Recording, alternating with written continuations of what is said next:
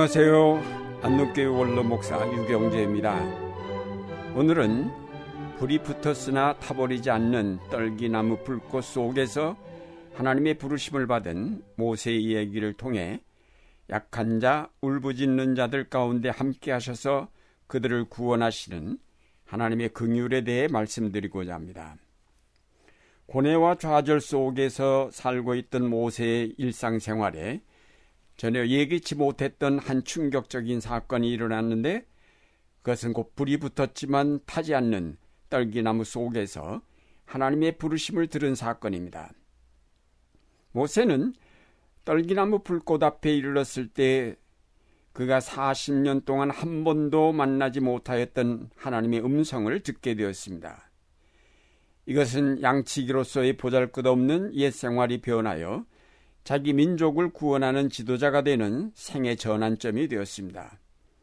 동시에 이것은 고난받는 이스라엘 자손을 구원하시는 하나님, 억압당하며 눌린 자들의 부르짖음을 들으시고 그 속에 임재하시는 하나님의 모습을 우리에게 보여줍니다. 떨기나무는 오늘날도 사막 주변 초원지대에서 흔히 볼 수 있는 키가 작은 관목류의 가시덤불입니다. 쉽게 타버리는 메마른 떨기나무에 큰 불이 붙었는데도 타서 없어지지 않았으며 그 속에서 하나님의 부르심을 들었다는 사실은 놀라운 일이 아닐 수 없습니다. 여기에 무슨 의미가 있는 것일까요? 쉽게 탈 수밖에 없는 저 연약한 가시떨기나무를 결코 소멸하지 않고 오히려 그 연약한 떨기 속에서 강렬한 불길을 일으키며 자신을 나타내시는 하나님은 바로 보잘것없고 연약하기 짝이 없는 눌림받는 히브리인들의 울부짖는 탄식을 들으시고 그들을 구원하시려는 그 하나님이심을 뜻합니다. 연약한 떨기나무는 바로 이집트에서 신음하며 고난당하던 히브리인인 이스라엘 자손을 의미합니다. 태양신을 섬기는 이집트의 왕 바로는 고난받는 이스라엘 자손에게는 견디기 어려운 뜨거운 태양이었습니다. 그 태양열에 결코 살아남을 수 없는 연약한 백성이었습니다. 모세는 바로의 궁중에서 자랐기 때문에 그 태양의 강렬함이 어떤 것인지 잘 알았습니다. 그래서 그는 지금 그 뜨거움을 피해서 미디안 광야의 한 보잘것없는 양치기로 은둔하여 있습니다. 그런데 어느 날 그는 뜻밖의 불이 붙었으나 타지 않는 떨기 나무를 보게 되었습니다. 나무에 붙은 불이 그 나무를 소멸하지 않고 거대한 불길과 연약한 떨기 나무가 함께 있는 놀라운 광경을 목격하게 되었습니다. 그리고 떨기나무 불꽃 한가운데로부터 들려오는 하나님의 음성을 들었습니다. 하나님이 들려주신 음성은 고난받는 히브리인들, 저 떨기나무와 같이 연약한 이스라엘 자손들의 하늘을 향해 울부짖는 탄식 소리를 내가 듣고 이제 내가 내려가서 저들을 구원하겠다는 것이었습니다. 모세는 여기서 고난당하는 자의 부르짖음에 응답하시는 하나님을 만났습니다. 하나님이 그 백성을 완전히 버리셨다고 생각되는 바로 그 고난의 순간에 하나님이 그들 가운데 나타나셨음을 모세는 타지 않는 떨기나무 불꽃 속에서 들려오는 하나님의 음성을 통하여 알게 되었습니다.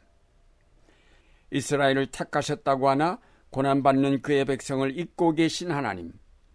그래서 전설로만 존재하는 그런 하나님이라고 알고 있었는데 그 하나님을 모세가 직접 대면하여 그의 음성을 들으면서 모세는 놀랐고 정신이 번쩍 들었습니다.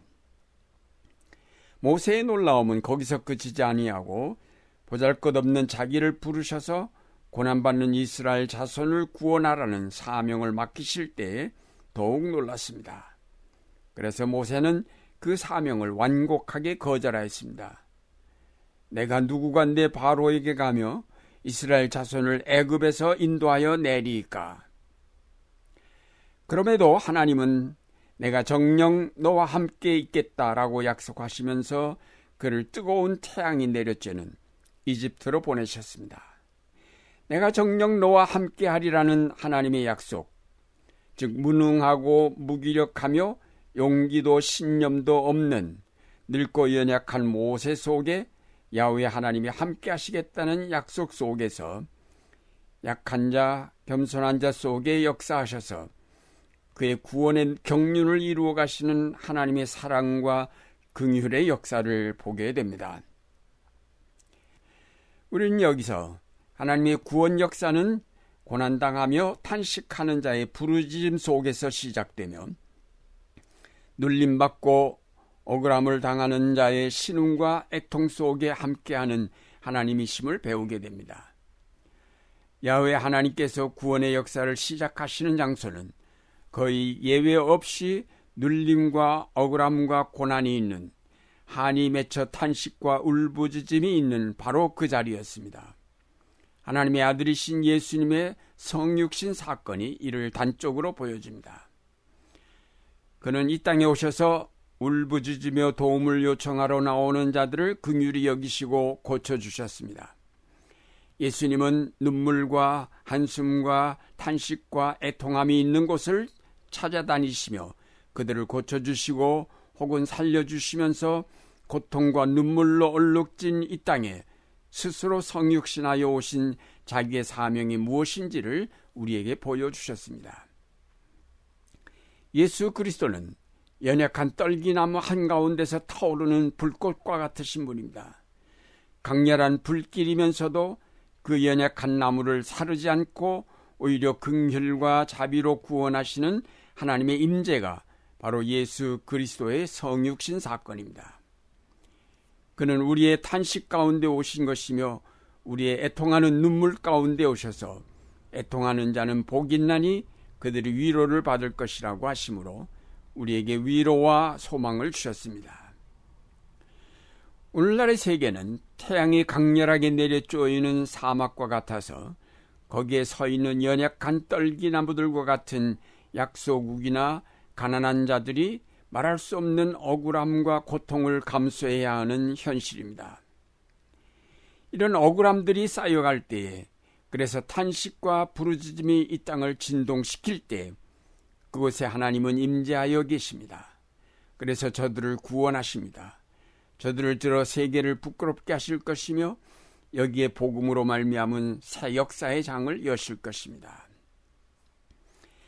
약육강식의 국제사회뿐 아니라 오늘날 우리 사회 속에서도 너무나도 원통하고 억울한 일들 때문에 눈물로 밤을 지새우며 한으로 응어리진 가슴을 부여안고 몸부림치는 자들이 우리 주변에 너무 많습니다.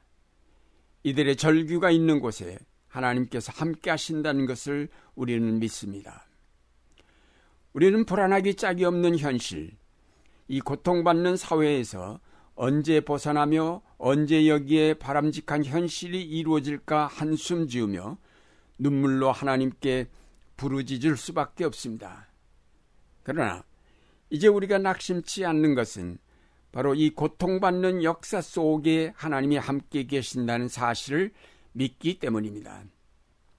하나님이 계시지 않는 것처럼 돌아가는 오늘날의 현실을 보면서 오히려 여기에 하나님이 함께 임재하여 계시다는 사실을 역설적으로 증언하는 저 떨기나무 불꽃 속 사건의 의미를 되새겨 봅니다. 사랑하는 여러분, 하나님은 고난받는 자, 애통하는 자 속에 함께 하셔서 위로하시는 하나님이십니다.